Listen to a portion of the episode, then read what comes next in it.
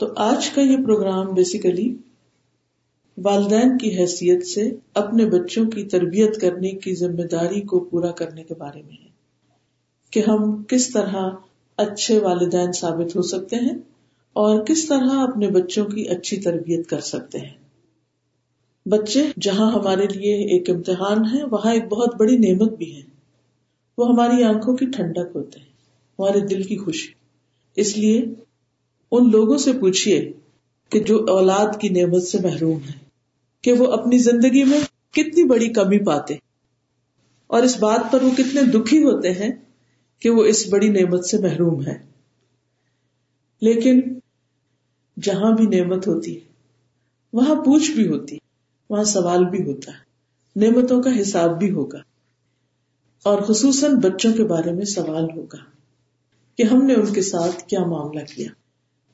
ابن عمر کہتے ہیں کہ نبی صلی اللہ علیہ وسلم نے فرمایا، اللہ تبارک و تعالی جس بندے کو ریت کا خواہ وہ کم ہو یا زیادہ ذمہ دار بناتا ہے، تو اللہ تعالیٰ قیامت کے دن اس کے بارے میں اس سے پوچھے گا بھی کہ اس نے اپنے ان لوگوں سے جو اس کے ماتحت تھے، جو اس کے انڈر تھے، ان کے ساتھ کیا معاملہ کیا؟ کیا ان کے بارے میں اللہ تعالی کے احکامات کو قائم کیا یا ضائع کیا؟ یہاں تک کہ اس کے اہل خانہ کے متعلق بھی، اس کے گھر والوں کے متعلق بھی خاص طور پر اس سے پوچھا جائے گا۔ تو اس کام میں بنیادی طور پر جو بڑی ذمہ داری ہے، وہ باپ کی ہے۔ لیکن اس کا یہ مطلب نہیں کہ ماں ذمہ دار نہیں، ماں بھی ذمہ دار ہے۔ صحیح بخاری کی حدیث میں آتا ہے، رسول اللہ صلی اللہ علیہ وسلم نے فرمایا، تم میں سے ہر شخص نگران ہے اور اس سے اس کی ریت کے بارے میں سوال کیا جائے گا۔ امام جو لوگوں پر نگران ہے، اس سے ان کے بارے میں پوچھا جائے گا۔ آدمی اپنے گھر والوں پر نگران ہے، اس سے ان کے بارے میں پوچھا جائے گا۔ عورت، اب یہاں عورت کا نام لے کر بتایا گیا اس حدیث میں۔ عورت اپنے شوہر کے گھر اور اس کے بچوں کی نگران ہے اور اس سے ان کے بارے میں سوال کیا جائے گا۔ تو اس سے یہ پتا چلتا ہے کہ ہمارے دین نے واضح طور پر ہمیں یعنی خواتین کو بچوں کی ذمہ داری دی ہے۔ اسی لیے ہم دیکھتے ہیں کہ ہمیشہ سے والدین فطری طور پر بھی، اور خاص طور پر اگر مسلمان ہوں، تو اللہ سبحان و تعالی کی طرف سے بھی اس بات کو اپنی ذمہ داری سمجھتے ہیں کہ ہم اپنے بچوں کی اچھی تربیت کریں۔ صرف اس لیے نہیں کہ یہ دنیا میں ہماری نیک نامی کا سبب بنے۔ اور اگر ہمارے بچے بگڑ گئے تو لوگ کیا کہیں گے؟ کیونکہ بہت سے لوگوں کو اس بات کا بہت خوف ہوتا ہے کہ لوگ کیا کہیں گے؟ تو ہمیں یاد رکھنا چاہیے کہ لوگوں سے زیادہ ہمیں اللہ سبحان تعالیٰ کے حساب اور اس کی پوچھ کی فکر ہونی ضروری ہے۔ کیونکہ لوگ تو تھوڑی دیر اگر آپ کا بچہ کسی وقت اچھا بہیو کرے گا تو تعریف کریں گے، کسی اور وقت میں اگر کوئی شرارت کرے گا تو کریٹیسائز کرنا شروع کر دیں گے۔ تو لوگوں کی تعریف بھی بہت ٹیمپرری ہوتی ہے اور لوگوں کی تنقید بھی بہت ٹیمپرری ہوتی ہے۔ تو اس لیے انسان اپنی ذمہ داریوں کو ادا کرتے ہوئے اپنا جو مقصد ہے وہ ذہن میں رکھے اور وہ صرف دنیا کو سامنے رکھ کے کوئی کام نہ کرے، بلکہ اپنی آخرت کو سامنے رکھ کے کام کرے۔ کیونکہ اگر ایک مسلمان ماں آخرت کو سامنے رکھ کر اپنے بچوں کی تربیت کرتی ہے، تو اس تربیت میں جتنی بھی اس کو تکلیفیں پیش آئیں گی، وہ خوشی سے برداشت کرے گی۔ کیونکہ اسے معلوم ہے کہ اس پر میرے لیے بہت بڑا اجر ہے۔ اور پھر یہ کہ اگر میں اپنے اس مشن میں کامیاب ہو گئی، تو مرنے کے بعد یہی بچے میرے لیے صدقہ جاریاں ہیں۔ وہ جو بھی کوئی نیک کام کریں گے، دعائیں مانگیں گے میرے لیے، وہ دعائیں میرے لیے فائدہ مند ہوگی۔ کیونکہ مرنے کے بعد انسان کا نام اعمال تو بند کر دیا جاتا ہے۔ یعنی ہمارے جو عمل ہر وقت لکھے جاتے ہیں، وہ اعمال پھر لکھے نہیں جاتے۔ کیونکہ ہم جب کچھ کر ہی نہیں رہے تو لکھا کیا جائے گا۔ لیکن تین چیزیں انسان کو مرنے کے بعد بھی فائدہ دیتی جن میں سے سب سے پہلی چیز، ولد الصالح ید لہو نیک اولاد جو ماں باپ کے لیے دعا کرتی ہے۔ تو بچوں کی جو دعائیں ہیں، وہ ماں باپ کو بہت فائدہ دیتی ہے ایک حدیث میں آتا ہے کہ جب ایک انسان کا جنت میں درجہ بڑھایا جائے گا، تو وہ پوچھے گا کہ یار اب یہ کس بنا پر؟ تو اس کو بتایا جائے گا کہ یہ اس کے بچے کی دعا کی وجہ سے۔ تو اگر ہم اپنے بچوں کے اندر ایمان پیدا کریں گے، ان کو دین کی تعلیم دیں گے، ان کو دعائیں سکھائیں گے، تو ہمارے بننے کے بعد ہمیں پھر غیروں کی ضرورت نہیں ہوگی کہ کسی مولوی صاحب کو بلائیں یا کسی اور کو کہیں کہ وہ ہمارے لیے دعا کرے، بلکہ ہمارے گھر والے ہی ہمارے لیے دعائیں کرنے والے ہوں گے۔ تو آج ہم جو کچھ انویسٹ کریں گے ان بچوں کے اندر، کل یہی ہمیں فائدہ دینے والا ہے۔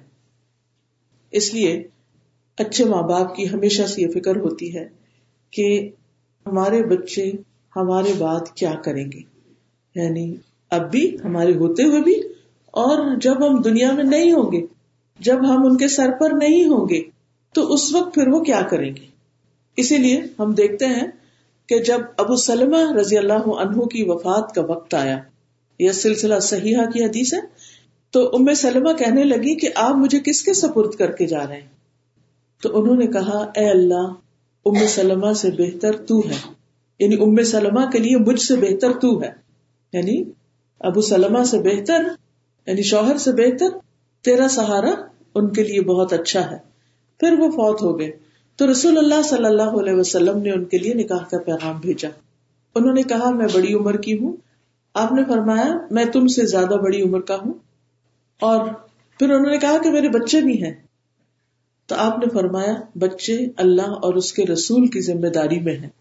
تو اس سے یہ بات پتہ چلتی ہے کہ اگر کوئی شخص کسی ایسی عورت سے شادی کرتا ہے کہ جو بچوں والی ہے، تو اسے پھر صرف اس عورت کی ذمہ داری نہیں لینی چاہیے، بلکہ اگر بچے ساتھ آئے ہیں، تو ان کی تعلیم و تربیت کی بھی فکر کرنی چاہیے۔ تعلیم و تربیت کے لیے کچھ چیزیں بہت ہی اہم ہیں۔ ان میں سے نمبر ون، آپ کا اپنا طرز عمل، کہ آپ خود کیسے رول ماڈل ہیں۔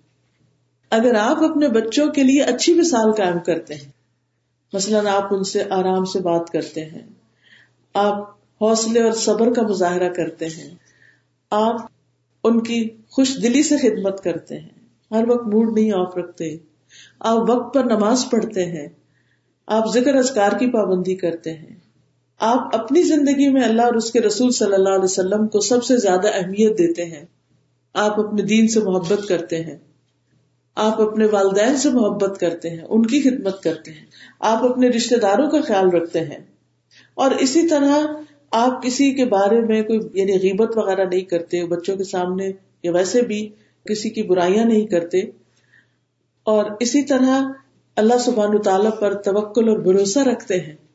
تو آپ دیکھیں گے کہ بچے یہ ساری چیزیں خود بخود آپ کے عمل سے لیتے چلے جائیں گے یعنی آپ کو کاپی کرتے چلے جائیں گے۔ تو سب سے پہلے اگر ہم چاہتے ہیں کہ ہمارے بچے کے اندر کوئی خاص خوبی آ جائے، مثلا نماز کا پابند ہو جائے، تو پھر ہمیں خود بھی نماز کی پابندی کرنی چاہیے۔ صرف بچوں کو نہیں حکم دینا چاہیے، بلکہ پابندی کا مطلب یہ کہ وقت پر ادا کرنے کی پوری کوشش کرنی چاہیے۔ اسی طرح اگر ہم چاہتے ہیں کہ بچے قرآن سے محبت کرے تو ہمارے ہاتھ میں بھی قرآن نظر آنا چاہیے۔ وہ ہمیں بھی پڑھتے ہوئے دیکھے کیونکہ آپ نے دیکھا ہوگا کہ جو مائیں نماز پڑھتی ہیں تو جب بچے بالکل فطرت پہ نا چھوٹے، تو کبھی ایسا نہیں ہوا کہ وہ ساتھ آ کے نہ کھڑے ہو جائے وہ مسلح پہ پورا لیٹ جاتے ہیں۔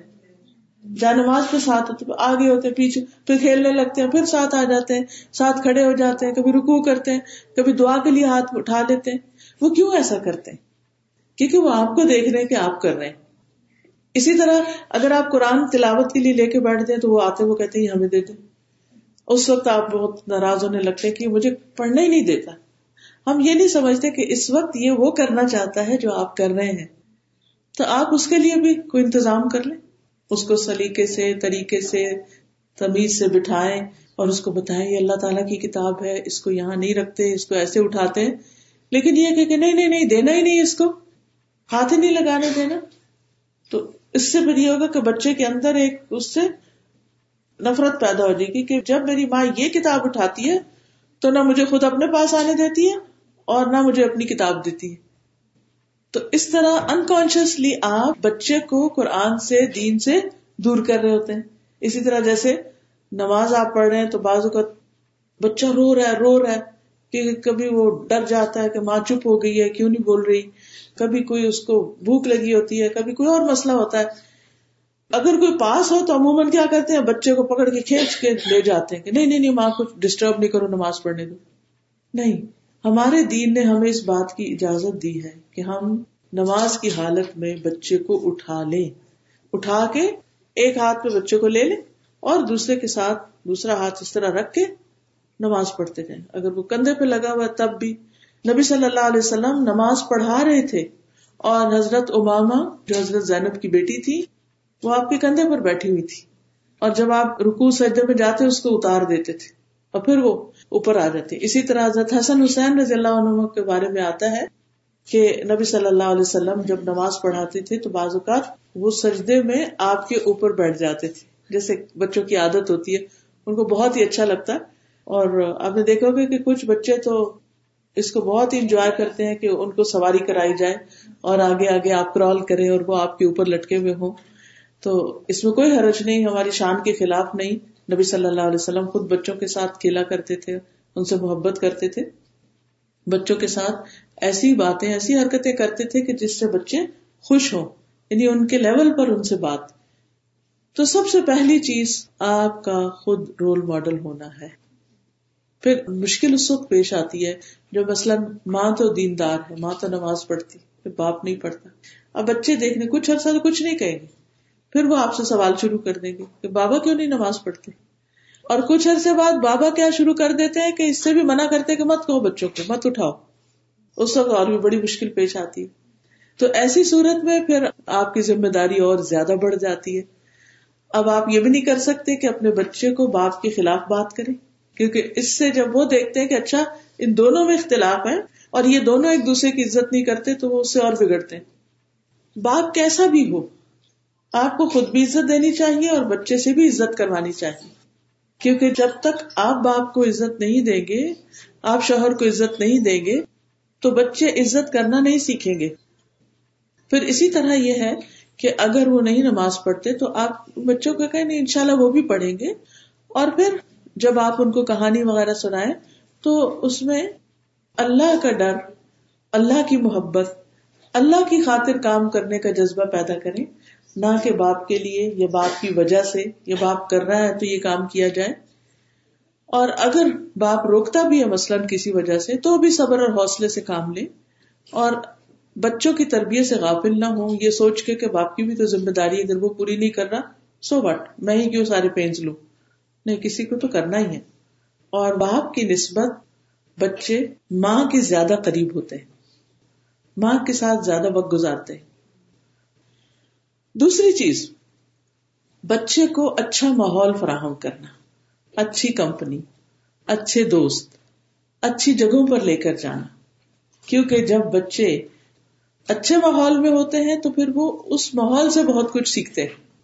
اب دیکھیے کہ ابراہیم علیہ السلام نے خانہ کعبہ کی تعمیر کی تھی اور حضرت اسماعیل علیہ السلام کو حضرت حاضرہ کو وہاں لا بسایا تھا۔ تو انہوں نے کیا کہا تھا؟ سورت ابراہیم میں آتا ہے تھرٹی سیون ربنا انی اسکنت من ذریتی بواد غیر ذی زرع عند بیتک المحرم ربنا لیقیم الصلاة اے ہمارے رب، میں نے اپنی اولاد کے ایک حصے کو تیرے قابل احترام گھر کے پاس ایسے میدان میں لا بسایا ہے جہاں کوئی کھیت نہیں، کچھ نہیں اگتا۔ اے ہمارے رب، تاکہ وہ نماز قائم کرے۔ لہٰذا گھر ایسی جگہ پر لیں، اپنی طرف سے پوری کوشش کریں کہ جہاں سے مسجد، کوئی مرکز، کوئی سینٹر قریب ہو، جس میں آپ خود بھی جائیں، آپ اپنے بچوں کو بھی لے کے جائیں، اور وہاں پر ایسی ان کے لیے ایکٹیویٹیز رکھی جائیں کہ جہاں جانا وہ پسند کریں انجوائے کریں، دین بھی سیکھیں، اور اس کے ساتھ ساتھ ان کو مسلمان بچوں کی کمپنی بھی ملے۔ تو جب ہم بچوں کے لیے اچھے ماحول کا انتخاب کرتے ہیں تو ان کی تربیت آسان ہو جاتی۔ اور اگر آپ ہر وقت ان کو صرف مال میں لے کے جا رہے ہیں ٹرائزارا سے جا رہے ہیں، ادھر ادھر گھوم پھر رہے ہیں، تو پھر ان کی دلچسپی، ان کا شوق اور ان کی خواہش صرف یہی ہوگی کہ ہم فن والی جگہوں پر گھومتے پھرتے رہیں۔ ٹھیک ہے۔ ٹو سم ایکسٹینڈ بچوں کی زندگی میں حلال، جائز فن بھی ہونا چاہیے، لیکن اس کا یہ مطلب نہیں کہ سارا وقت انسان صرف ایسی ہی چیزوں کی طرف رہے۔ اب آپ دیکھیے کہ اگر خواتین کے اندر خود بازار کی بہت محبت ہے اور ضروری چیزوں کے علاوہ وہ غیر ضروری چیزوں کے لیے بازار میں ہر روز بس صرف جسٹ فار فن جاتی رہتی ہیں۔ تو اب روز بچے بھی جا رہے ہیں، وہ دیکھ رہے ہیں، تو وہ کیا سمجھیں گے کہ یہی زندگی ہے؟ کہ کھاؤ، پیو، کام کرو اور پھر اس کے بعد گھومنے پھرنے چلے جاؤ۔ ٹھیک ہے، گھومنے پھرنے کا بھی ایک وقت ہونا چاہیے، لیکن اس کے ساتھ ساتھ بچوں کی دینی تعلیم کے لیے ان کو مسجد لے جانے کا بھی اہتمام کرنا چاہیے۔ اب دیکھیے کہ جب آپ کسی ایسے ملک میں ہوتے ہیں جہاں پر سبھی مسلمان رہتے ہیں، تو وہاں بھی کئی مسائل ہوتے ہیں، لیکن کچھ مسائل نہیں بھی ہوتے کہ بچے پانچ وقت مسجد سے اذان کی آواز سن رہے ہیں۔ آٹومیٹیکلی وہ دن میں کئی دفعہ اللہ کا نام سنتے ہیں۔ لیکن یہاں آپ ایک ایسے ماحول میں رہتے ہیں کہ جہاں جب تک آپ بچوں کو مسجد لے کر نہیں جائیں گے اور اذان سے پہلے نہیں لے کر جائیں گے، تو اذان تو نہیں سن سکیں گے۔ ٹھیک ہے، آپ کہیں گے کہ ہم نے وہ گھر میں بھی لگائی ہوئی ہے گھڑی اور اس میں سے اذان کی آواز آ جاتی ہے۔ ٹھیک ہے، اچھی بات ہے، لگانی چاہیے تاکہ یاد دہانی رہے۔ لیکن ایک بچے کی نظر سے دیکھیں کہ جب وہ اذان کو صرف ایک وال کلاک دیوار پہ لگی ہوئی گھڑی کے ساتھ ہی ایسوسیٹ کرتا ہے کہ بس یہ بولتی ہے اللہ کا نام۔ تو وہ اللہ کا گھر تو نہیں ہوتا نا؟ اللہ کے گھر کی ایک برکت ہوتی ہے، ایک خاص روحانیت ہوتی ہے۔ تو اس لیے میک شور کہ اگر روزانہ شام کو نہیں، تو ہفتے میں ایک دن کم از کم مسٹ ہے۔ کہ آپ ان کو لے کر جائیں۔ اور اگر بڑے بچے ہیں تو ظاہر جمعہ تو ان کو پڑھنا ہے، اگر اسکول یا کالج، یونیورسٹی میں انتظام ہے تو وہ اپنی جگہ۔ لیکن ایسے مراکز کا قائم کرنا، ایسی جگہوں کا بنانا صدقہ جاریہ بھی ہے اور کمیونٹی کی ضرورت بھی ہے۔ تو مجھے دیکھ کے بہت خوشی ہوئی کہ اس ایریا میں بھی آپ لوگوں کے لیے جگہ موجود ہے۔ اب آپ سب کا فرض بنتا ہے کہ مل کر آپ اس جگہ کو آباد کریں مدرس خود والنٹیئر کریں، آگے بڑھیں۔ انہوں نے جو کچھ سیکھا ہوا ہے وہ مل جل کے بچوں کو سکھائیں۔ مدرس آپس میں ایک دوسرے کو ہیلپ کریں۔ پیرنٹنگ ٹپس کو ایک دوسرے کے ساتھ شیئر کریں۔ جس طرح ہم بہت سے کھانے کپڑوں کے بارے میں پوچھتے رہتے ہیں، یہ کہاں سے لیا، وہ فلاں چیز کہاں سے ملتی ہے، وہ کہاں سے اچھا ہوتا ہے، یہ کیا ہوتا ہے، اس کو کیسے کرتے دنیا کی ساری چیزیں ہم سیکھتے ہیں۔ اسی طرح بچوں کی تربیت کرنا بھی سیکھے یہ بھی کرنے کا ایک کام ہے اور اس کو بھی باقاعدہ سیکھنا چاہیے۔ ٹھیک ہے، آج ایک لیکچر میں میں چند مشورے آپ کو دے دوں گی۔ لیکن this is just one lecture اس کے علاوہ بھی بہت کچھ مٹیریل موجود ہے کہ جس سے ہم باقاعدہ سیکھ سکتے ہیں۔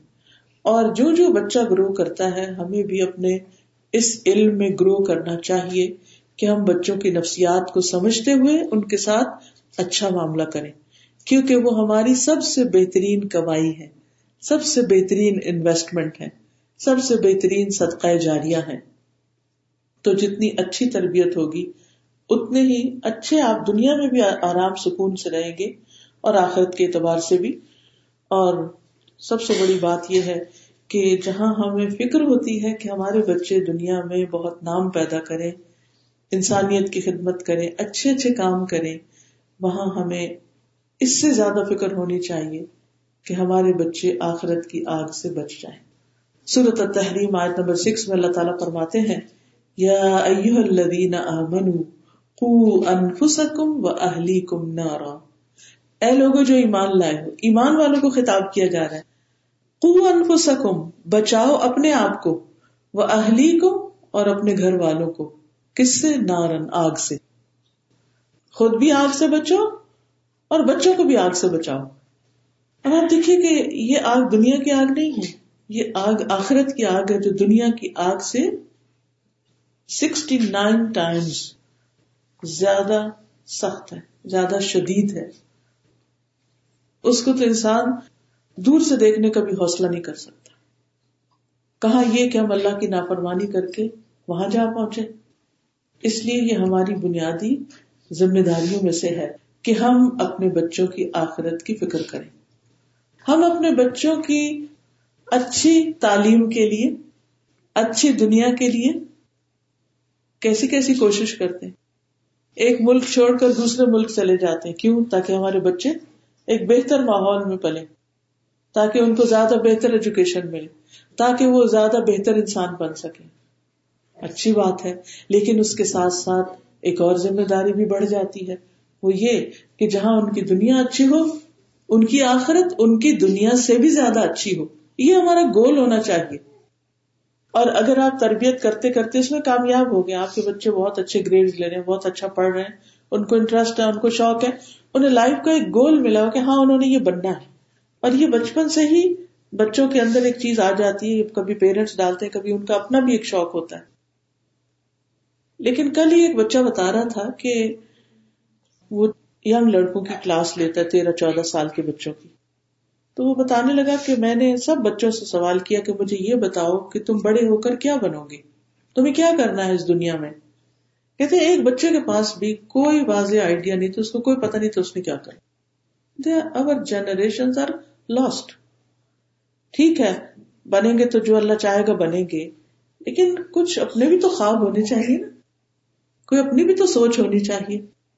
اور اس معاملے میں بھی والدین کو ایک رہنمائی دینی چاہیے اور ان کے جو ایک قدرتی ان کے اندر پوٹینشیل ہوتا ہے، ایک فطری شوق ہوتا ہے، اس کو ابھارنا بھی چاہیے، اس کی کیئر بھی کرنی چاہیے۔ ہمیں صرف اپنی خواہش ہی ان کے اوپر مسلط نہیں کرنی چاہیے کہ میرے مائنڈ میں یہ کہ میرا بچہ پناہ بن جائے، لیکن ضروری نہیں کہ وہ بن سکے۔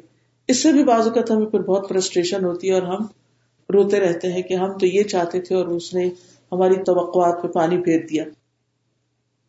بہرحال اس وقت میں آپ سے یہ بات کروں گی کہ ہم بچوں کے ساتھ کس طرح معاملہ کریں کہ وہ اچھے ہیومن بینگس اچھے مسلمان اور کامیاب انسان بن سکے سب سے پہلی چیز، پہلی کوالٹی جو ہمیں اپنے اندر پیدا کرنی ہے بچوں کے لیے، وہ ہے رحمت، محبت اور ہمدردی کا معاملہ۔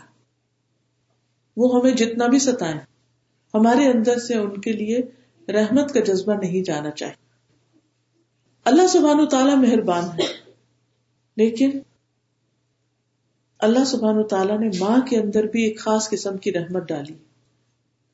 یعنی قدرتی طور پر ان بلٹ ہے ہمارے اندر۔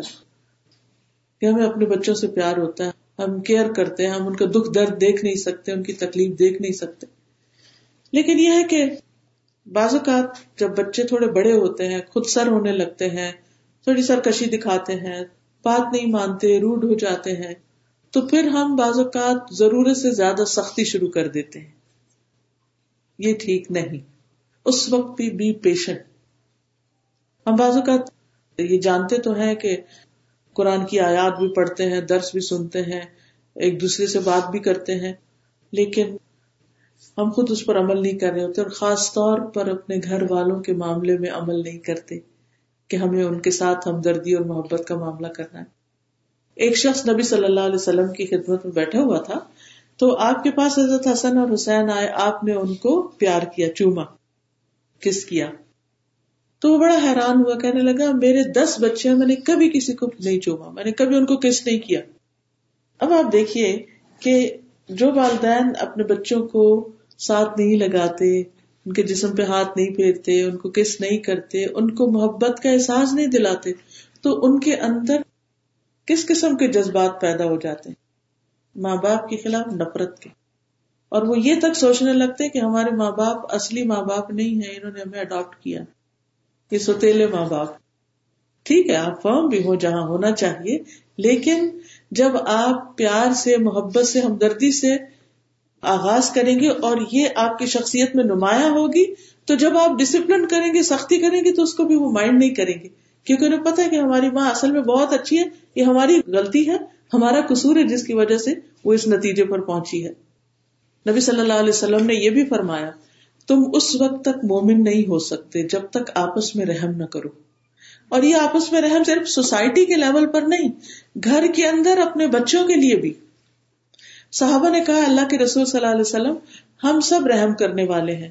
آپ نے فرمایا، میرا مطلب یہ نہیں کہ اپنے ساتھی کے حق میں رحم دل بن جاؤ، بلکہ تمام لوگوں کے لیے رحم دل بنو۔ تو اس سے یہ پتا چلتا ہے کہ بچے اپنے ہوں یا دوسروں کے ہوں، ہم سب کے لیے ہی ہمدردی رکھتے ہوں، سب کے لیے مہربان ہوں۔ ویسے بعض اوقات ایسا بھی ہوتا ہے کہ اسکول میں یا اسلامک اسکول ہے یا اسلامک سینٹر وغیرہ میں جیسے قرآن کی کلاسز ہوتی ہیں یا اسلامک اسٹڈیز کی کوئی کلاسز ہوتی ہیں۔ تو بعض اوقات ہم چونکہ ٹرین ٹیچر نہیں ہوتے تو ہمیں بچوں کو صحیح ڈسپلن کرنا نہیں آتا۔ اس کے نتیجے میں ہوتا یہ ہے کہ ان کی چھوٹی چھوٹی غلطیوں پر ان کو بہت ڈانٹا جاتا ہے اور ان کے ساتھ سختی کی جاتی۔ تو یہ مس ہینڈلنگ ان کو دین سے دور کر دیتی۔ اگر مسجد گئے ہوئے بچے کو صرف اس بات پر پیچھے کر دیا گیا کہ تم چھوٹے ہو تو پیچھے چلے جاؤ، تمہارے سر پہ ٹوپی نہیں تو تم پیچھے چلے جاؤ۔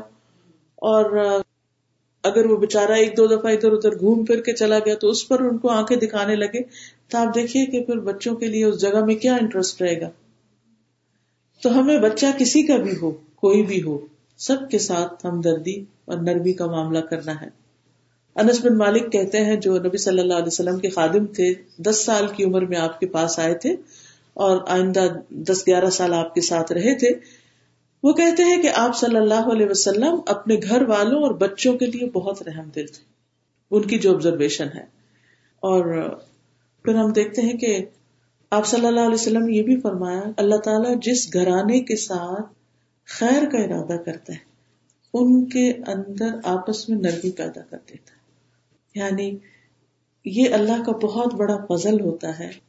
کہ کسی گھر کے رہنے والے ایک دوسرے کے لیے یعنی ماں باپ بچوں کے لیے، بچے ماں باپ کے لیے، اور آپس میں بہن بھائی ایک دوسرے کے لیے ہمدرد ہو ایک دوسرے کی ریسپیکٹ کرتے ہوں۔ ٹھیک ہے، بچوں میں آپس میں لڑائی بھی ہو جاتی، لیکن کیئرنگ بھی ہو خیال بھی رکھنے والے ہوں۔ اور یہ بھی پھر ماں باپ کے سکھانے سے ہی آتا ہے کہ ہم اپنے بڑے بچوں کو یہ سکھائیں کہ آپ چھوٹوں کی کیئر کریں۔ پہلے ان کو چیز دیں پھر آپ لیں۔ چھوٹوں کو سکھائیں کہ بڑوں کو عزت دیں اور ان کا خیال رکھیں۔ تو اس طریقے پر آپ دیکھیں کہ گھر کی فضا میں ایک نرمی اور ایک محبت اور ایک شفقت اور خوشی کا پہلو آئے گا۔ اس کا مطلب نہیں کہ کبھی ناراضگی نہیں ہوگی آپس میں نہیں تھی وہ چیزیں ہوتی رہیں گی۔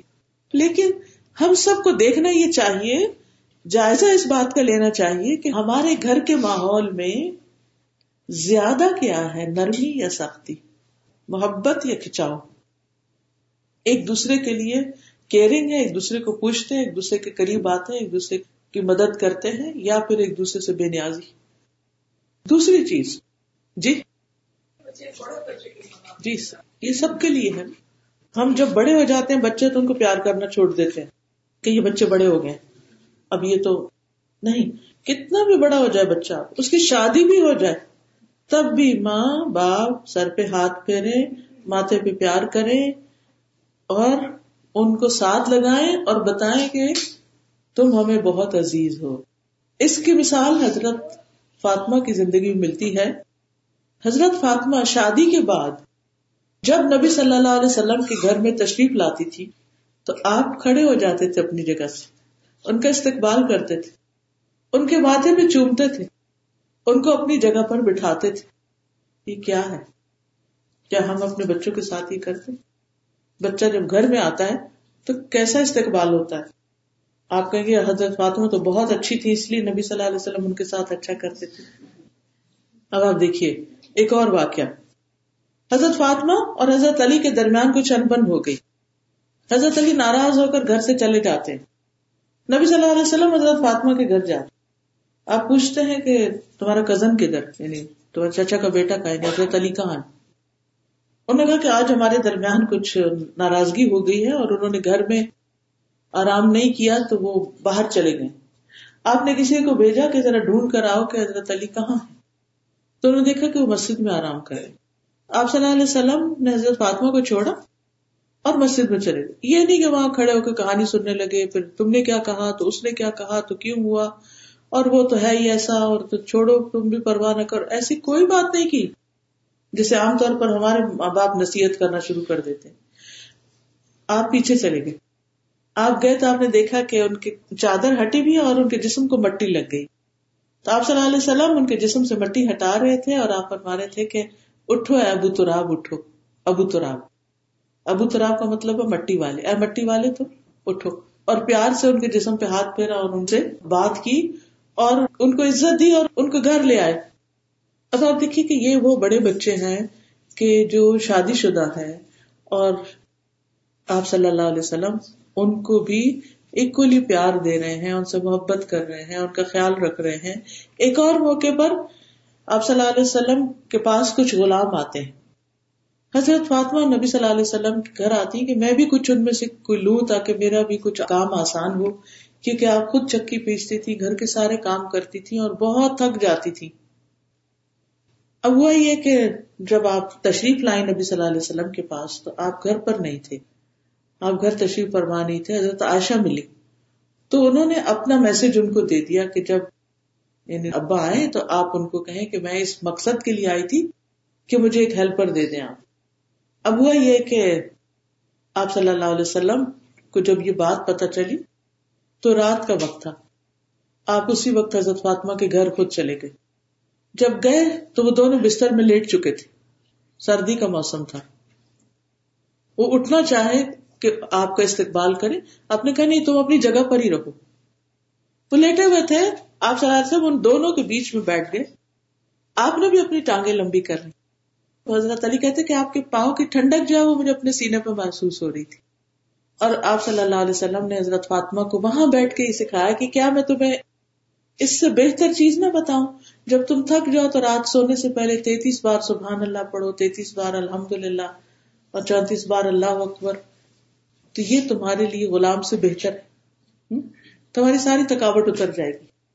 اور پھر ان کے ساتھ بات چیت کرنے کے بعد آپ گھر تشریف لائے کتنے آسن طریقے سے آپ نے ان کو بتایا کہ نہیں، یہ غلام تمہارے لیے نہیں ہے۔ یہ تو اوروں میں تقسیم ہوں گے، کیونکہ آپ اپنے گھر والوں کا ایک بہترین نمونہ قائم کرنا چاہتے تھے۔ کیونکہ آپ صلی اللہ علیہ وسلم نے منیمم پہ گزارا کیا اور سب کے لیے ایک رول ماڈل بنے۔ ورنہ لوگ یہ کہتے کہ آپ کو تو زندگی کی ہر سہولت حاصل ہے، پھر ہم غریب کیا کریں؟ ہمارے پاس دنیا کے بہت کام ہے ہم تو کچھ نہیں کر سکتے۔ بہرحال جب بچے بڑے ہو جائیں۔ مجھے اچھی طرح یاد ہے کہ جب میں اپنی ٹین ایج کو پہنچی، تو ٹین ایجر جو ہوتے ہیں اور خصوصاً ارلی ٹین ایج جو ہوتی ہے، اس میں بچے بہت سینسیٹیو ہوتے ہیں۔ چھوٹی چھوٹی باتوں کو مائنڈ کر جاتے ہیں، روٹ جاتے ہیں، ناراض ہو جاتے ہیں۔ ان کے کچھ اپنے ہی خیال ہوتے ہیں، اپنے ہی کچھ۔ ان کو یہ احساس ہونے لگتا ہے کہ مجھے صحیح توجہ نہیں مل رہی۔ محبت بھی زیادہ چاہنے لگتے ہیں۔ بعض کے چھوٹے بہن بھائیوں سے اپنے آپ کو کمپیئر کرنے لگتے ہیں۔ کبھی ان سے جگڑنے لگتے ہیں۔ کئی چیزیں ہوتی ہیں۔ تو اس وقت ان بچوں کی عزت نفس کا خیال رکھنا بہت ضروری کیونکہ بہت سینسیٹیو ہو جاتے ہیں اس وقت۔ اور وہ اپنی ایک ایسی کیفیت سے گزر رہے ہوتے ہیں کہ وہ خود بھی اپنے آپ سے بیزار ہوتے ہیں۔ بڑے بڑے چیلنجز ان کے سامنے ہوتے ہیں۔ اسٹڈیز مشکل ہو جاتی ہیں۔ کام بڑھ جاتے ہیں۔ گھر والوں کی ایکسپیکٹیشن بھی بڑھ جاتی ہے۔ اب پہلے وہ بچے تھے تو سب کیا کہتے تھے؟ یہ بچے ہیں۔ اب جب وہ ذرا سے بڑے ہوئے تو اب یہ کہتے اتنی بڑی ہو گئی اور ابھی تک تمہیں سمجھ نہیں آئے وہ چھوٹی چھوٹی باتوں پہ جب ڈانٹ پڑتی ہے تو وہ بےچارے نہ بڑوں میں نہ چھوٹوں میں، چھوٹے کہتے ہیں، ہم نہیں تمہارے ساتھ، وہ بڑے کہتے ہیں، تم ابھی بڑے نہیں ہو پورے۔ تو وہ جو ایک بیچ کی سی ایج ہوتی ہے نا، اس میں بہت مشکل زندگی ہوتی۔ تو اکثر لوگ کہتے ہیں کہ ٹین ایجرز بہت ستاتے ہیں۔ حالانکہ ان کے اندر بہت پوٹینشیل ہوتا ہے، ہم ان کے اس پوٹینشیل کو استعمال نہیں کرنا چاہتے۔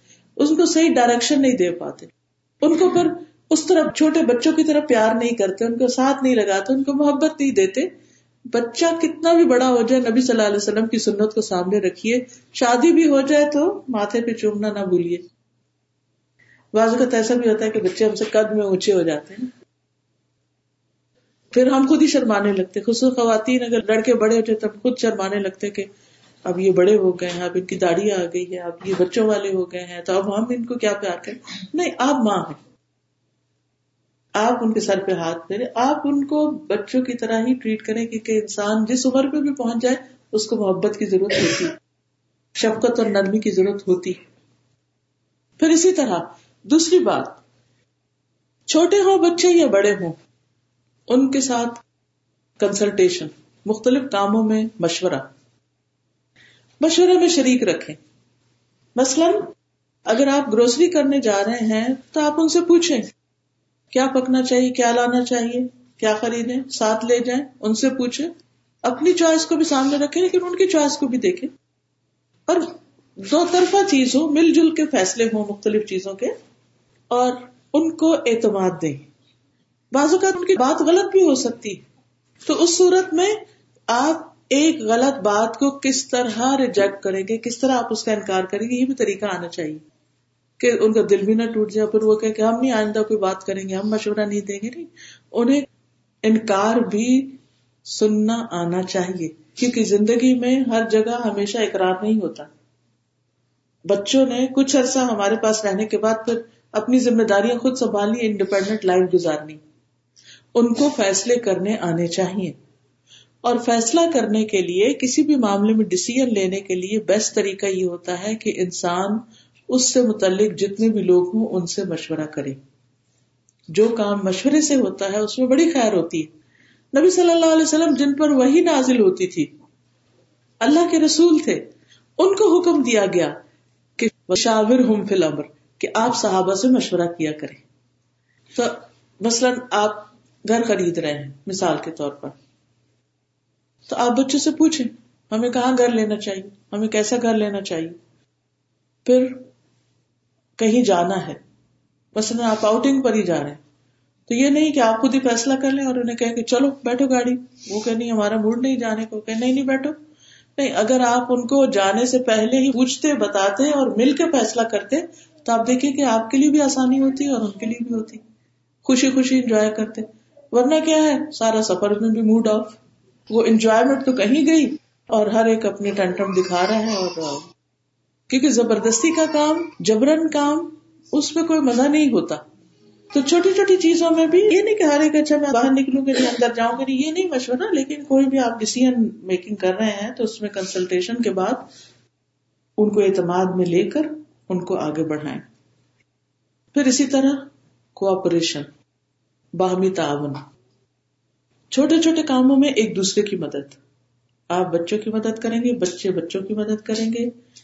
آپس میں ہسبینڈ وائف ایک دوسرے کی مدد کریں گے۔ قرآن کا حکم ہے و البر و تقوا نیکی اور تقوا کے کاموں میں ایک دوسرے سے تعاون کرو، ایک دوسرے سے کوآپریٹ کرو۔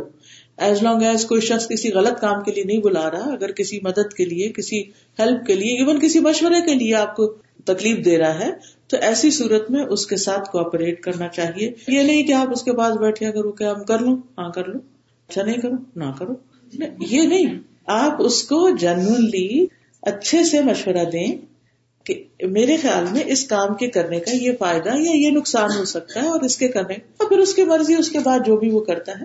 تو بہرحال گھر کے کاموں میں بھی ایک دوسرے کے ساتھ تعاون۔ بعض اوقات مائیں کچھ فیوریٹزم کر جاتی۔ کسی بچے کو تو وہ کہیں گی کہ اس کو بہت پڑھنا ہے، اس کو پڑھنے دو، اور تم ادھر آؤ، باقیوں کو کام دے گی۔ یہ نہیں ہونا چاہیے، انصاف ہونا چاہیے۔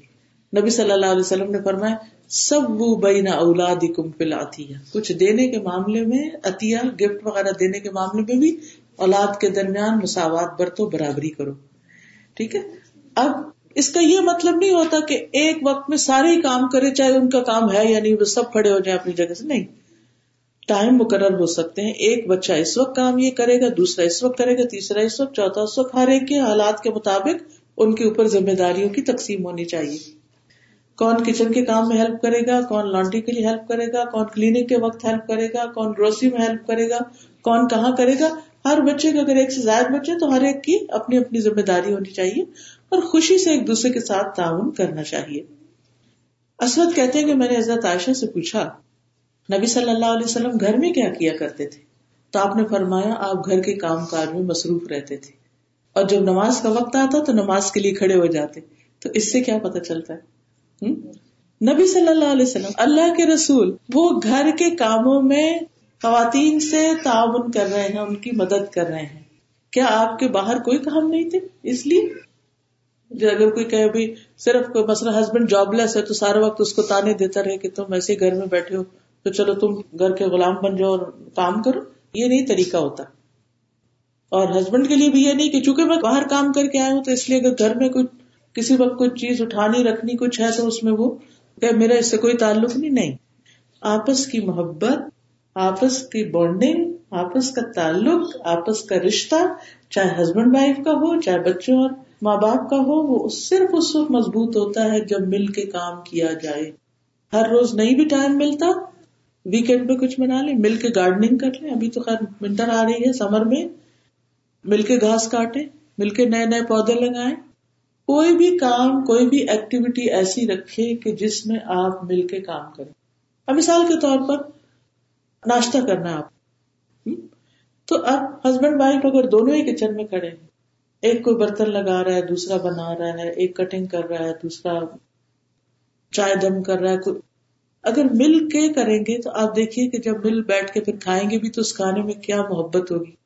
لیکن اگر ایک بندہ لیٹا ہوا آرام ہی کیا چلے جا رہے اللہ یہ کہ اس کی ضرورت ہو کہ اس نے کام پہ جانا ہے۔ کام پہ جانا ہے اور وہ رات کی ڈیوٹی کر کے آئے تو اس کو آرام کرنے کا حق ہے۔ چاہے ہسبینڈ ہے یا وائف ہے، جو بھی۔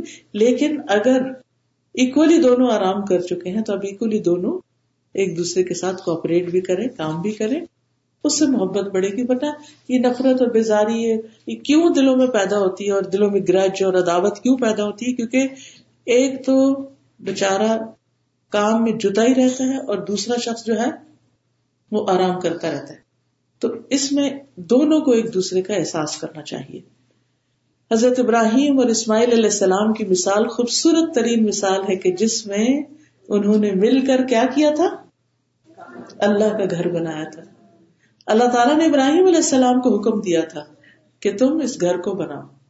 تو انہوں نے اسماعیل کو آ کر کہا کہ مجھے رب نے حکم دیا اور تم اس کام میں میری مدد کرو گے۔ اور وہ بھی بہت ہی اطاعت گزار، فرما بردار بچے تھے۔ انہوں نے خوشی سے رضامندی کا اظہار کیا کہ ہاں ہم ایسا کریں گے۔ اللہ سبحانہ تعالیٰ نے اس کو خاص طور پر صورت البقرہ میں مینشن کیا، آیت 127 میں آتا ہے وہ اد یرفا ابراہیم القواعد من البیت و اسماعیل ربنا تقبل منا انك انت السمیع العلیم اور جب ابراہیم اور اسماعیل بیت اللہ کی بنیادیں اٹھا رہے تھے، تو انہوں نے دعا کی، اے ہمارے رب، ہم سے یہ خدمت قبول کر لے۔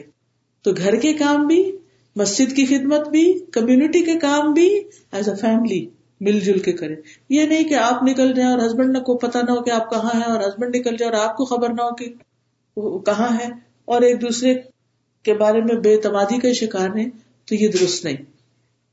پھر اسی طرح اللہ سبحان تعالیٰ نے ابراہیم اور اسماعیل دونوں کو حکم دیا کہ وہ میرے گھر کو طواف کرنے والوں، اعتکاف کرنے والوں رکو اور سجدے کرنے والوں کے لیے پاک صاف رکھے تو بنانے کا کام بھی اکٹھے کیا اور مینٹیننس بھی صفائی ستھرائی بھی اکٹھے اس کو آباد کرنے کا کام بھی اکٹھے۔